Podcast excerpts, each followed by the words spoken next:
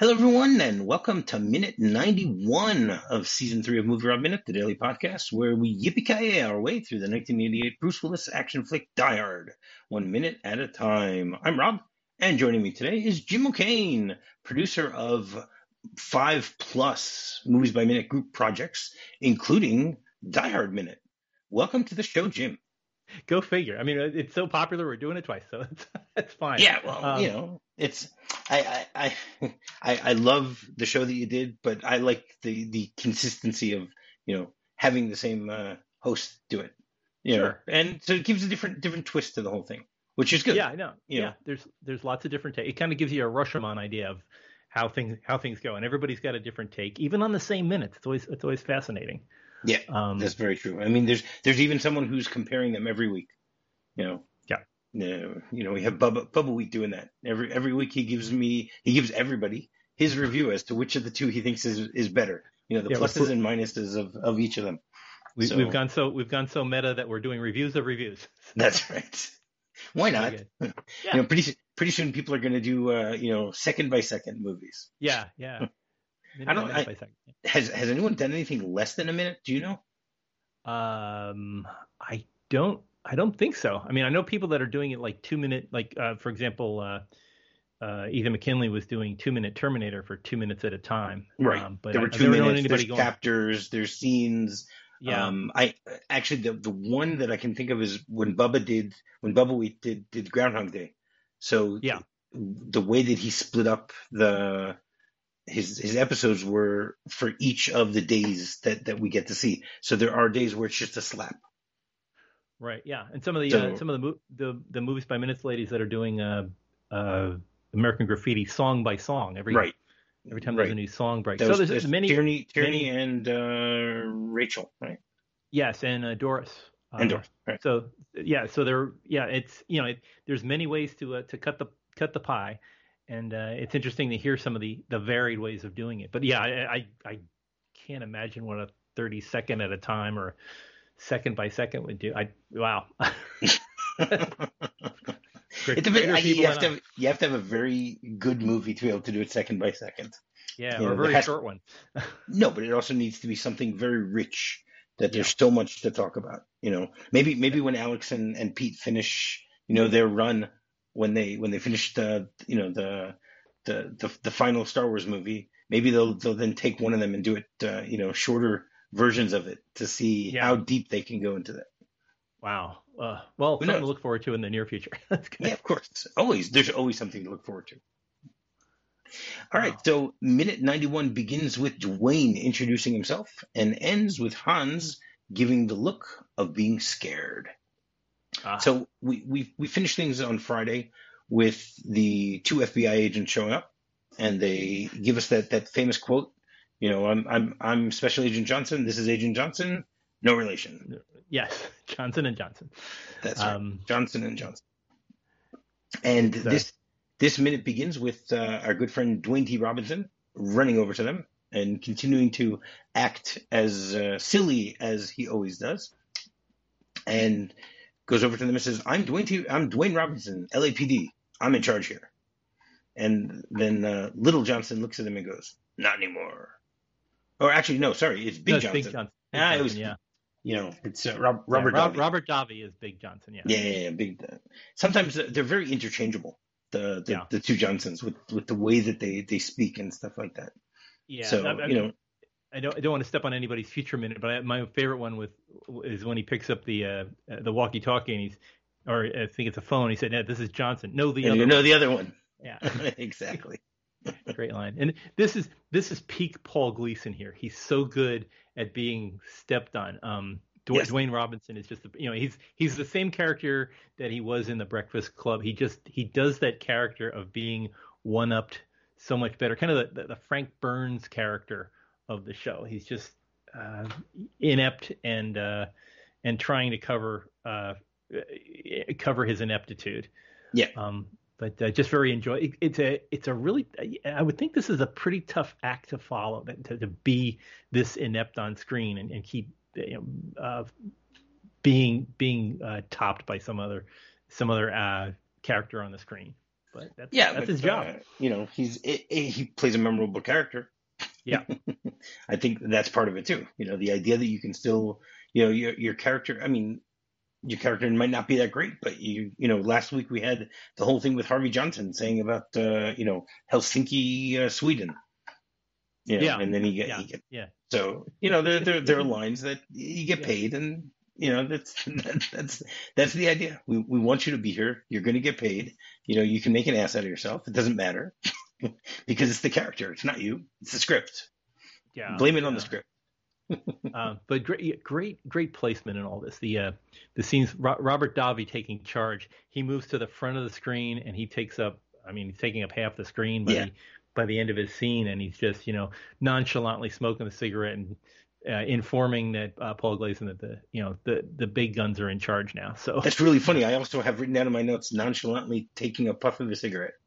Yeah, Yeah, yeah. there you go. like he's he's been through this before. It's you know the scenario, the the. well, uh, tomorrow we'll get to the scenario. Oh yeah, yeah, yeah, yeah. But scenario. but yeah, but he's like he just rolls this thing off like he's seen it a thousand times, and yeah, it's um it's yeah it's it's just a beautiful scene of of how uh you know, how this comes and even little things. It's like he comes in. If you look at their ties, Davies, you know the, the both Johnsons have perfectly tied ties, and um uh, Dwayne Robinson is, is yeah, he's all a little bit, and it's it's tight. He's been yanking on that tie all evening, um, as things got worse and worse. So well because he keeps hanging himself.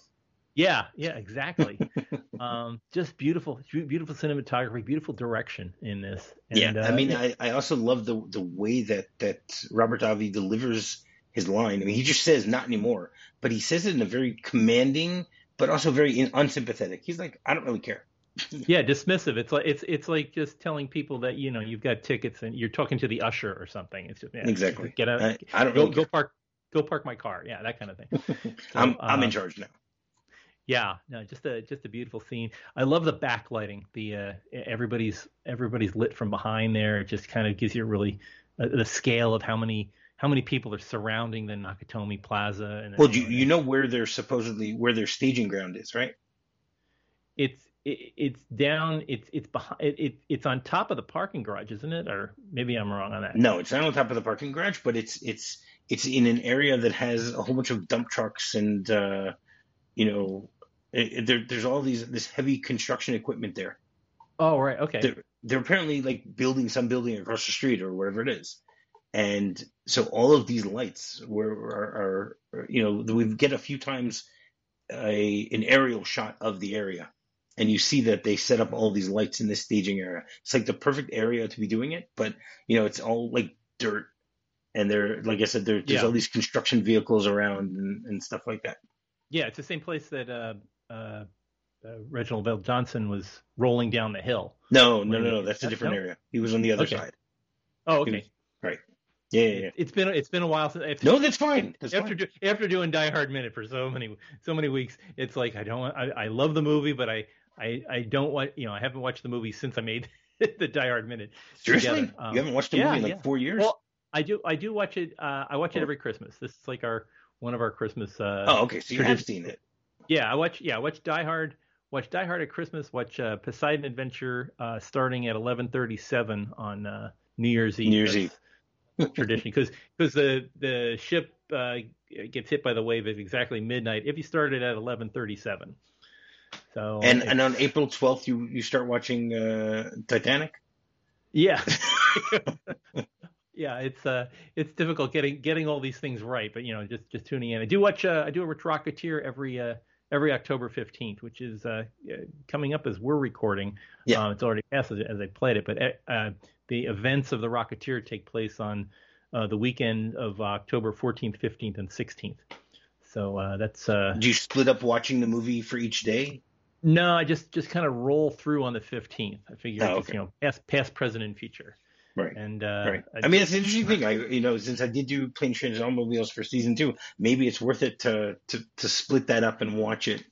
You know, three days at a time, right before Thanksgiving, to be Yeah, able to um, see the things that happen. You know, on on uh, Monday, Tuesday, Wednesday, and Thursday. We do. Uh, my family does watch October Sky every October fourth. Um, Oh, that's a great movie. I love that movie. yeah. Well, I and actually by the time that we're recording this, I can already announce that uh, beginning February sixth, uh, October Sky Minute will be coming out. We have uh, as one of the semi-regular hosts on it, uh, director Joe Johnston agreed to be on the on the show. So we're going to have uh, uh, the Rocketeer boys. Uh, Wait, he's going to be on it. He's going to be on it as one of the one of the hosts, uh, or is just going to be a frequent like, like kind of the kind of the way we had uh, Billy Campbell. Mhm. We were uh, having Joe Johnston on. I, I I had reached out to him because uh, Hal and I have been wanting to do this for quite some time, and uh, when I reached out to Joe, I had uh, I had said, you know, could you be on our show and be on for you know more than a couple of episodes? And he said, I don't do podcasts anymore, but since it's you and since it's my favorite movie, sure. And Wow. I, I called up Hal. I'm like, holy smokes, Joe Johnston's going to be like, you know, not a not an everyday guest, but he's going to be on so frequently we can just, you know, and here's another Joe Johnston episode. So, um, I'm very grateful for for having somebody, uh, you know, like him. Uh, well, there's nobody like Joe Johnston. Um, but just being able to have him to talk about his fa- the the favorite movie that, of his that he's ever made. So Wow. uh, that's that's going to be in February, and uh, it's actually impressive that he's willing to admit that that's his favorite movie that he has made. You know, it's like the idea that you know when when people ask you, you know, who's your favorite kid, you know, Yeah, things like that. There's certain things that's like I love all my kids the same. Joe Johnston uh, says that you know he has, it, like you were saying before, that everybody has, you know, nobody can say which you know which kid do you like the most, but he said that uh, October Sky was his most heartfelt movie, and that's why it's a favorite of his. Um, he enjoys all the movies he makes, and actually, he said he won't take on a movie uh, script that he doesn't enjoy. Oh wow. But uh, but October Sky, there are very few uh, act- very few directors that will say that. yeah, I mean, he, you know, I, I mean, and this is, I, I can't get over because he's like, not only did he uh, direct Honey, I Shrunk the Kids and Captain America and The Rocketeer and Hidalgo and all these other great films, um, but he's, you know, he he worked with Industrial Light and Magic and he he created the Millennium Falcon. That was his design. He invented Yoda. He designed uh, how Chewbacca was going to look. He designed uh, the way that the X-wings looked, and he redesigned the Tie Fighter so they looked more threatening. Um, he's the one that put the uh, uh, the laser on uh, on the Death Star uh, up on the side instead of along the equator. All these little things that you know, everything that you love about Star Wars, he had a hand in designing the artwork, and now he's just he's he's going to be on our show. So I'm, I'm very Wow, very wow. about that.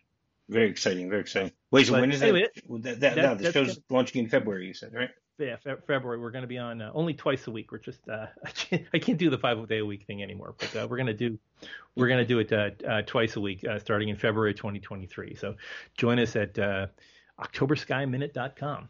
Oh wow. Okay. Wow. But uh, but let's get back to the. the Let's get back to Die Hard a little bit. Yeah, yeah, yeah. Right. So at this point, the, the shot changes, and and I, I love the way that they do the shot because we see like this mist, and you know fog, and a and like a light coming through it. Like when I was when I was watching it again, to you know while I was doing my research for this, it reminded me like of of E.T. or something like that. Okay, yeah, yeah. It's very mysterious looking, and it's it doesn't seem like a a normal a normal building. I mean, it's like what's going on way up here. Yeah. Um. Right. It makes me makes me wonder where all that smoke is and and where where that fog is coming from. Yeah. It, one of the puzzlers in this particular minute is the uh the graffiti that's drawn on the side. It's it's like half halfway finished Merry Christmas on the side of the Correct. uh, on the side of the HVAC. Yes. and it's like oh, who does who does that you know it's like of all the graffiti you could think of merry christmas just wouldn't be something that you'd normally write it's like you know no, but it- but it, for me, it's even stranger that it just stops in the middle. yeah You know, it Yeah, says Merry Chris. I think it says. Yeah. I think it. maybe yeah i mean maybe maybe there was a guy named chris who was working on the hvac and he thought he put his name and everybody thought he was just a happy go lucky kind of guy so And then someone else Um, decided to just write Mary next to it. yeah Actually, it's not Um, even Chris. It's C H R I. C H R I. yeah It doesn't even go further. It's like maybe he got caught while he was doing it. yeah You know, he's like spray Yeah. painting and someone someone Yeah. caught him. And they're like, "What are you doing there?" Uh, nothing, nothing. You know. the can empty um but yeah it's, it's very it's very bizarre um Yeah. so it'd be, it'd be great uh, if, if we saw like a spray can, a spray can, a spray paint can on the side yeah or something like that. You know, and, and- then we, we, we see coming out of this mist, we see that it's actually Hans because Hans said on Friday that he's going to go check the the detonator wires. He's right? going to check the detonator wires exactly. And first of all, the the way that he's like using the flashlight and looking around and seeing all of these wires. My my first question is is okay, does he not uh, trust the fact that Heinrich, uh, Marco, and Uli were were putting this stuff together before? Like, why did why does he need to check it?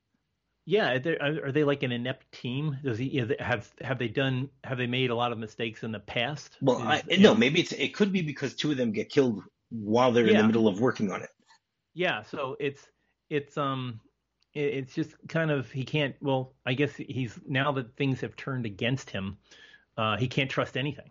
Right. So, so he just wants uh, to to to double check it, and then like as he's he's looking around, you see him the you know showing shining the flashlight up the, the wire all crisscrossed all over the place. You know, it actually looks like a crime scene, or or even more the you know when you see in, in different movies, you know, someone who's you know a detective or someone who's trying to piece together something, and they have you know the, the their wall with all the strings, you know, attaching all the different pictures. Yeah, yeah, it's well the other the other weird part on this, I don't understand why he would put down his pistol and flashlight, other than it serves the script. Because it, later later on, we're going to find out that he's got other things in his pockets. But if he's got a jack, a suit jacket, and yeah. a tiny little flashlight, just stick the flashlight in his pocket, and you wouldn't be walking around without the gun. But you know, again, it's serving the it's serving the. No, but he doesn't expect anyone to, to to you know to show up. Yeah. You know, Although the last thing. He, well, he knows that the cowboy's up there somewhere. Yeah. Um, he knows he is, but he doesn't expect to, to run into him. Yeah.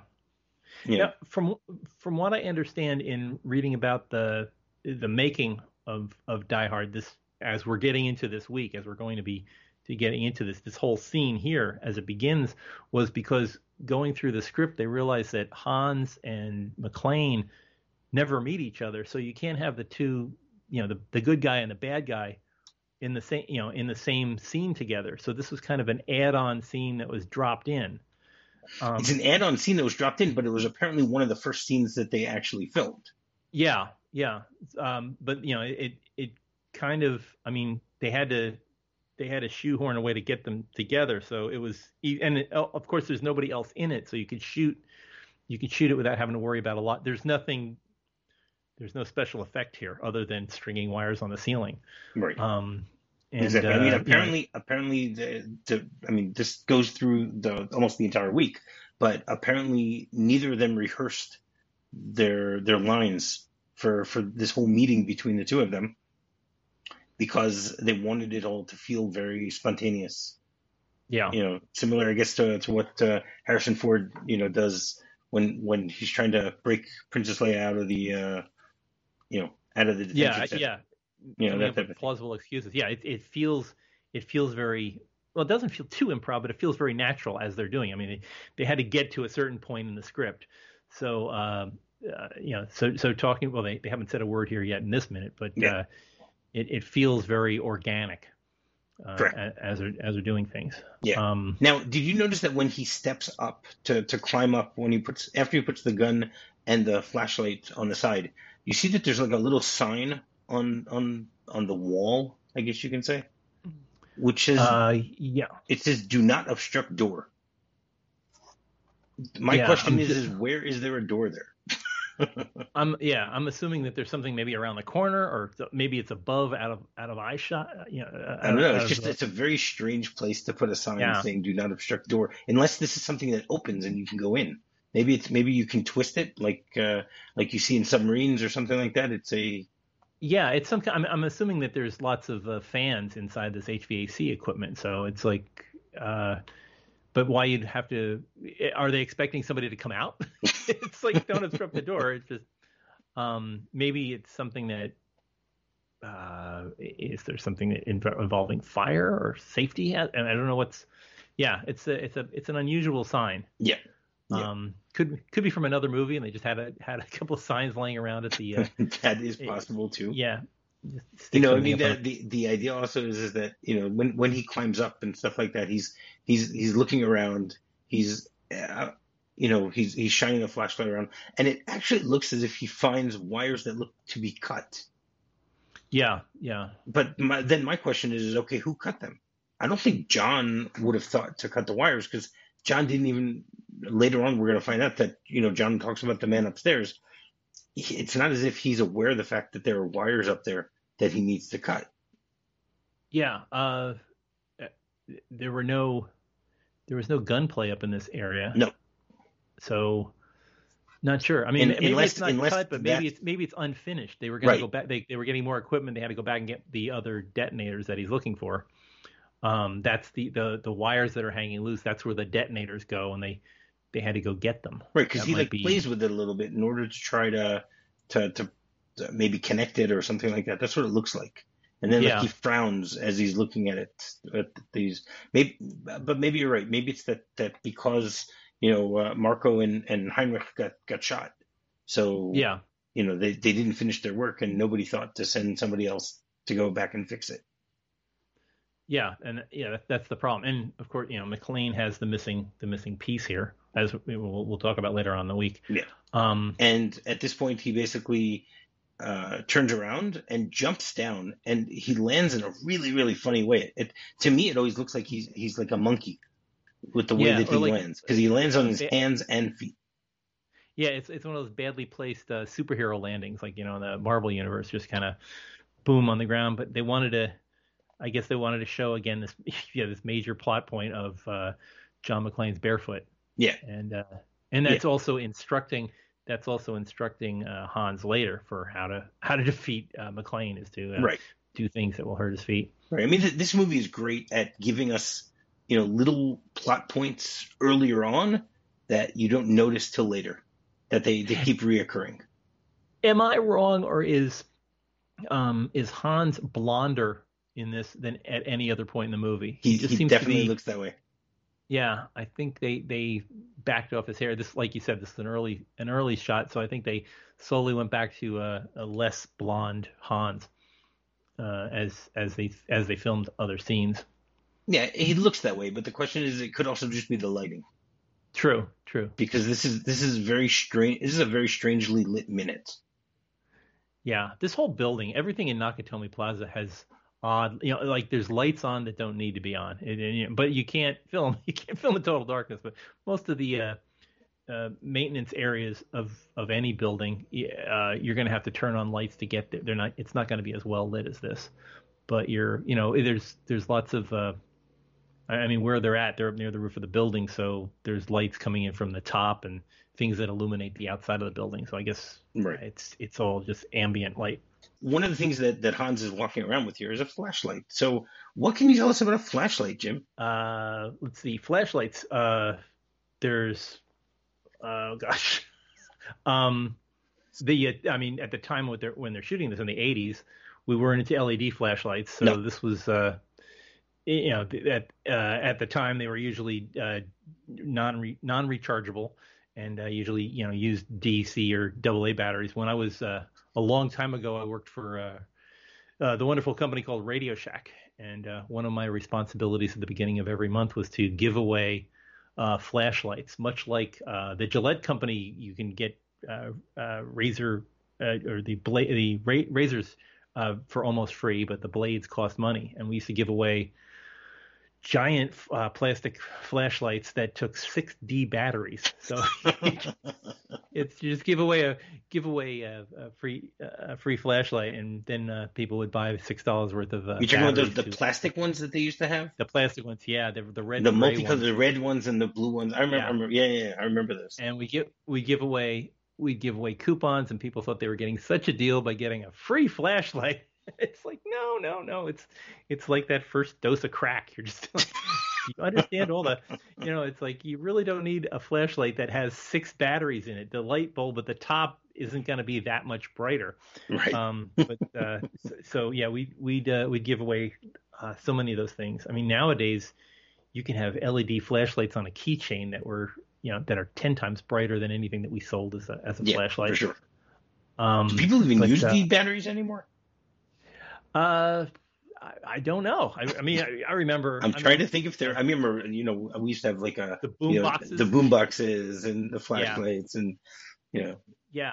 Um, there was like you know the, the you know, old old toys might take two double A or two D batteries. right. I Uh, think one nowadays that- just about everything is double A and triple A. I mean, I I Yeah. don't even think you have nine volts anymore. Yeah, no, I mean nine volts. I think you'd see in your smoke alarm. Yeah. Um, and uh, maybe I remember you can like, get you uh, can get shocked from the nine volts. You know, you're supposed yeah, to like yeah, lick your finger to check it to see if it's see if yeah, it's still working. Yeah, or or start a you, you could you can start a campfire and things like that by putting steel wool in a nine volt, and the steel wool will uh, will spark and and catch uh, tinder wood up. Oh wow, that I did Um, not know. That I never tried. I I will I, I- an old you know, an old Radio Shack story uh, was uh, one of our one of the store managers that I worked with in upstate New York. Uh, his car wouldn't start, and he was uh, he was an electrical engineer. He got a whole bunch of uh, nine volts out of a bin, and he mounted them back to back to back to back, and actually jump started his car with a bunch of nine, nine volt Wow. batteries.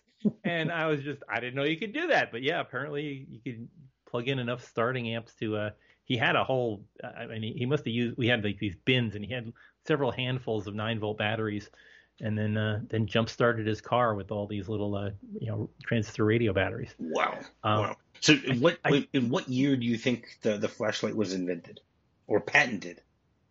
i gosh i have i would think that there'd been ones like back in the 1890s i would think that you know sherlock holmes might have had something but i don't know like what the storage battery looked like so but they had like railroad lanterns and stuff i would say the turn of the the turn of the 19th to 20th century And you would be correct. It was 1899. Oh, okay. Wow. Um, Yeah. yeah. They, I mean, they used to use the large six volt uh, batteries. Um, batteries came in. Uh, the idea of a battery uh, or naming a battery was um, because it was uh, you'd stack a bunch of cells together to make a group, and the guy that put them together said that it was like a battery of cannons. You you know you collective Oh wow. Right. the collective power would make a battery of power. Um, but wow, uh, so we, we're we're dealing with 120 year old technology. Yeah. They Um, they the first one had a it had a fiber tube with uh, brass ends and uh, Hmm. bullseye glass lens uh, at Wow. one of the ends. That sounds like a quite a quite a potential hand weapon. If you, Yeah. um, I mean, I, I know the magna the maglite batteries that a lot of uh, police officers used were also as a defensive tool. Um, they were you know, rather good, in, like carrying a metal bat around. Um, I was trying to think nowadays what we like you were saying that we've kind of gotten away from the C and the D cells. The double A's we use in um, remote well triple A's. I, I keep thinking of remote control. So your voice Right. your remote control stops working, or um, in my I, the one I use the most is uh, I have a, uh wireless keyboard. Yep. And uh, And a it- wireless it's wireless all- mouse and all that stuff. wireless mouse, and you start when you once you start shaking the mouse, and you're like, "What's going on?" And it's like, "Oh yeah, gotta go change the battery." Exactly. they uh they go through them fast. But uh, you know, and we live in a world now of rechargeable everything. So uh, I don't know if the uh, the one time use. I, I would assume that the one time use battery sales have gone down, although we have more um, cordless implements. So maybe maybe it's held steady. I, I, I would uh, say that it's held steady because I think most people are lazy, myself included, that I don't use rechargeable batteries for my mouse. You know, Yeah, it you know Yeah. when when it dies, I just change the battery. You know, yeah, yeah. The idea of having to having to plug it in and um, which is weird because we all started with uh, corded mouse Yes. mice and it, that didn't really affect us that much. But now everything's got to mice be. or uh, mouses? Hmm. I don't know. I only have one, so I'm just going Yes. with the mouse. I actually have two, Although I but, do- but I, I, I, do, I, I, I actually have I actually have several. I bought there's one um, that I bought. Uh, I think it's Microsoft. No, it is. Uh, oh, it is Microsoft. Yeah, I bought a Microsoft silent mouse because while you're yeah, I have while one. you're I have one of those. while uh, you're recording, it doesn't mine's uh, it doesn't click. Mine's uh, Shuami, Xiaomi, something like that. I have a Mhm. I have a, a, a silent one too, It's a, so yeah, that- and it's uh, so that when you're recording, you don't hear click click click click click click click. yeah. But when I'm when I'm being creative, I have to have the clickety clickety uh, Microsoft mouse because I'm never quite sure if I hit that left button quite right. Ah, Um, okay. Yeah, that could be a problem. but it's uh yeah it's it's fascinating how how much uh portable power uh, is still much a part of our lives, and how how much it's changed since you know we were kids and things. You usually thought about, uh, oh gosh, all those cassette uh, cassette tape players that you had that had C batteries in them, yeah, or um, the mini recorders that had the double A's. So you you always had to get like a big and I've noticed, you know, in the, the world that we live in of of Costco's and WalMarts and all the giant chain stores, we used to, used to buy batteries maybe four at a time at most, but now it's like you got to buy a box of 36 or right. you know 48. you, have, you, just have to have a, a, whole a battery of batteries in your house just because so many things are going to go dead soon, and you're really what used to be a luxury is now a necessity, and you have right. to have your mouse powered up all the time. Completely. I remember that there was a time also that they used to sell that on the package itself you were able to to to check the yeah the the yes. how you know how much power was left in the yeah in the would, battery. You had to like squeeze both ends, and there would be like and it would change color and it would change like green color. or red. Exactly. Yeah. Exactly. Yeah, and they they were I think they still put expiry dates on them. I haven't I haven't noticed. I, I we go through batteries so fast. I don't think they, they have time to expire in our house. I, I don't know um, if they put them on. Do they put them on the battery themselves, or they only have them on the? the it's box? on the on the box. I think on the box. Although I think Duracell on on the nine volts, I think they used to put them on the on the battery itself. But I don't think it's I don't think there's enough room on like a AAA to to put that. There's there's, there's definitely room. It's a question of how big, yeah. you know, how you know how small yeah, of a font you want to use. exactly, exactly. Wow. Right. Um, but yeah, this definitely looks like a uh, a nice. I mean, it looks like an uh, not an, it's not an it's definitely not a free Radio Shack flashlight. No, no, that, and it's not a Maglite either. no, no, it's somewhere in, in between. Yeah, and uh, no, it looks looks pretty good. I don't know how like from from the size of the lens, the Fresnel that's on it, I don't know how much it would light up stuff. It looked like you'd have to be close to get anything um, worthwhile. But again, it's a it's a prop and it's important for yes. the for the completely. show. And and then so you know we had we had Hans jump down, landing uh, on his hands and feet, looking at John's bare feet, and then the the shot that we get him. I mean, you mentioned before that that his hair looks blonder, but also the cut looks different here. Yeah, yeah, that might have been like an insert or something, or yeah, the the, the it's um the way that his hair is here. It doesn't look. It, it looks like much more uh, shaggy than it than it did, does this beforehand. As he's looking at the this might be gun.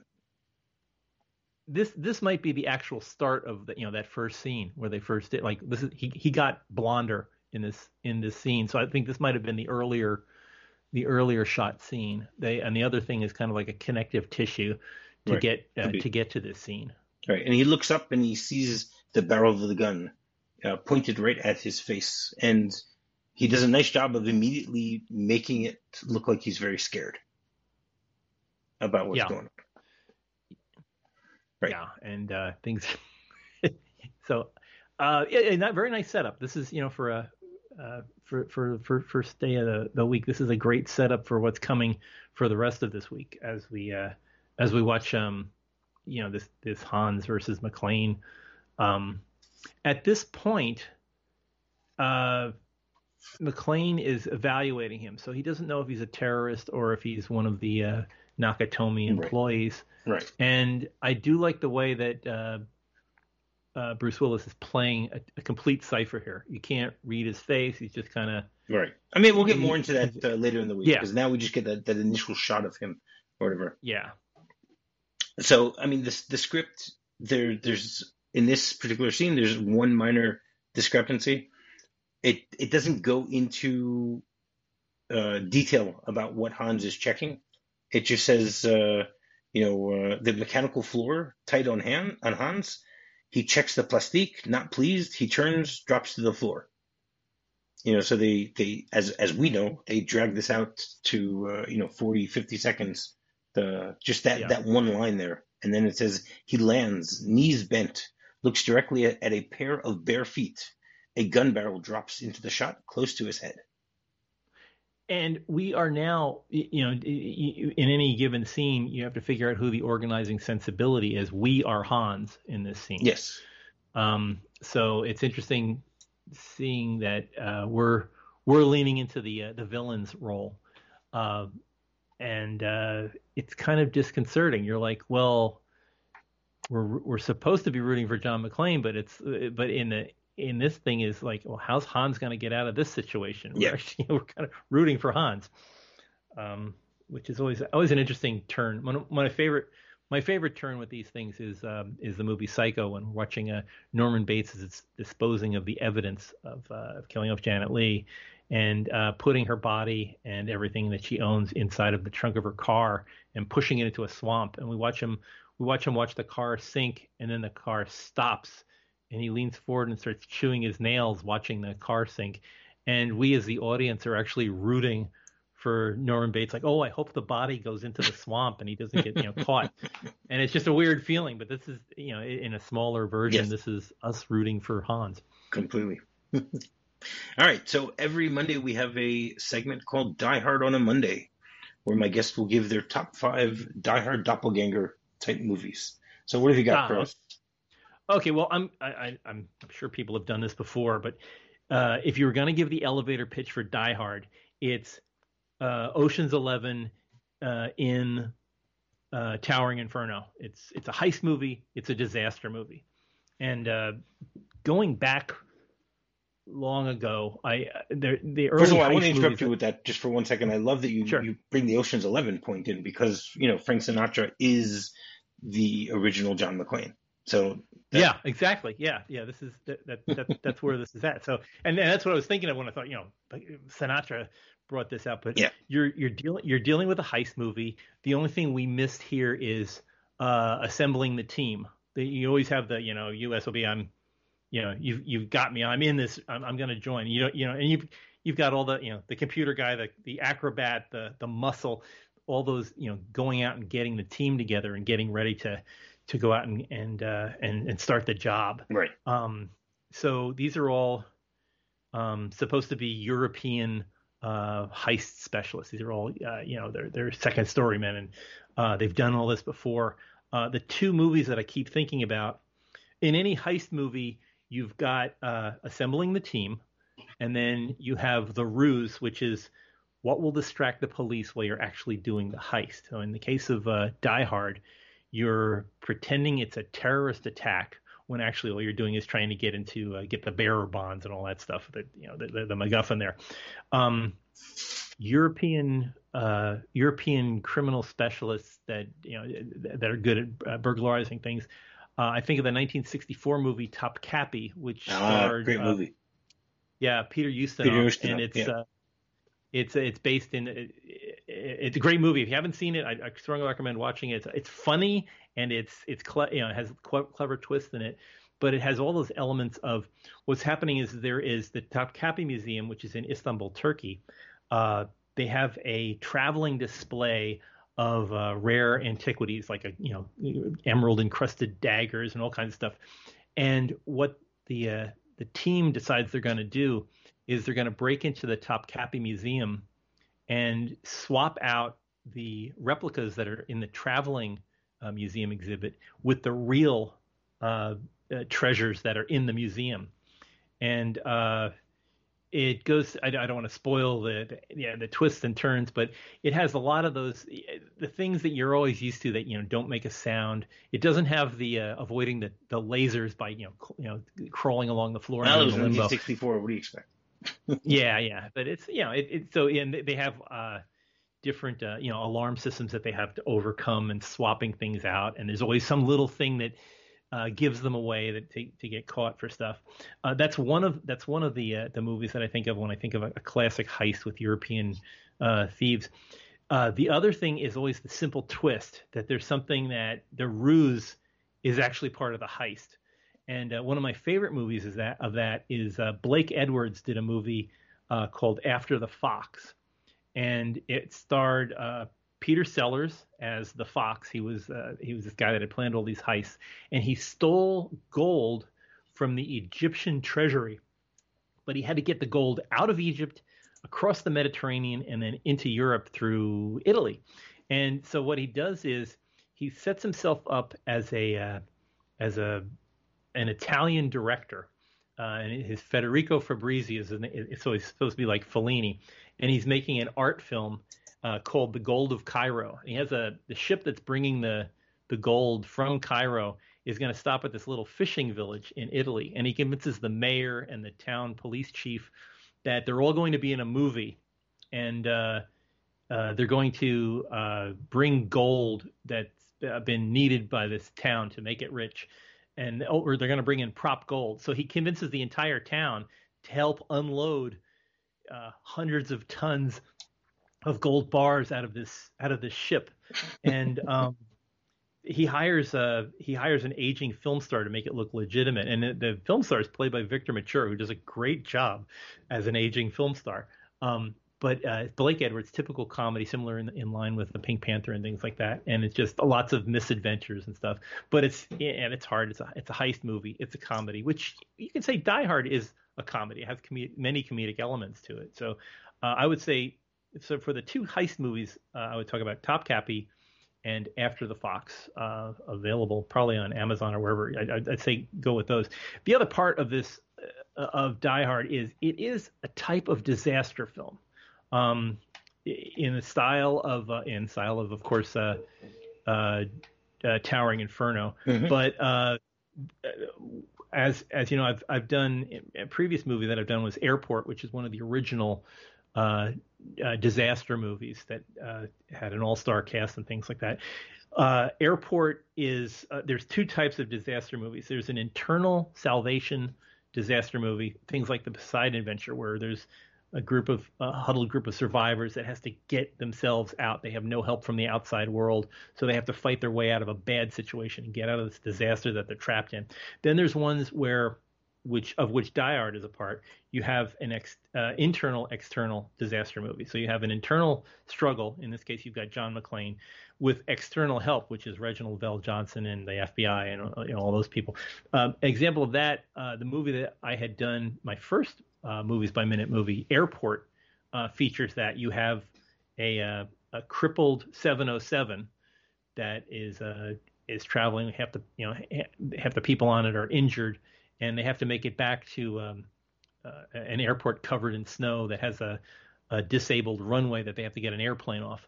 So, uh, airport would be an internal, external uh, disaster film. Another one like it uh, was its sequel, Airport 75, where there's a, a 747 that gets hit by a, a twin-engine plane, and uh, the crew is dead, and they have to teach the stewardess how to fly a 747 uh, to land it safely with a you know uh, uh, hundreds of people on board.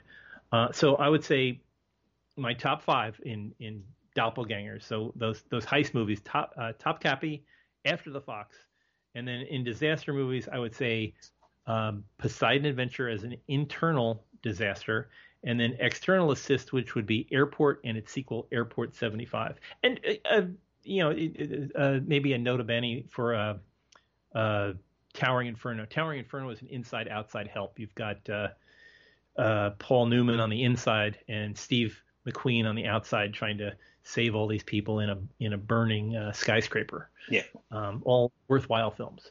All right, great, excellent. So you want to tell people how they can get in touch with you? Well, you can find, uh, as I said before, the new the new one comes out in uh, February, which will be uh, uh, October Sky Minute uh, which is available at octoberskyminute.com in February. Also in February, our latest uh, group movies by minutes project covers the 1999 Frank Oz directed feature Bowfinger, starred Steve Martin and Eddie Murphy. This is a, a, kind of like a Whitman sampler of movies by minutes hosts. We've got 19 different hosts coming on to do things on. You know, each each gets a week of of the show. Very funny comedy, uh, again directed by Yoda himself. So it's uh, it, it's it's and it's a movie about making movies. Um, uh, a very funny comedy, but that uh, that's going to premiere uh, the last day of February in 2023. Uh, All right, excellent. And finding me is very simple. Just do a quick search for Movie Rob Minute. You can find me on Facebook. You can find me on Twitter, and you can go directly to my website, movierobminute.com. So uh, Jim, you, you feel like uh, come back tomorrow and uh, try to find out who who this scared uh, person might be? I wouldn't miss it for the world. All right. So until tomorrow, yippee ki Yippee ki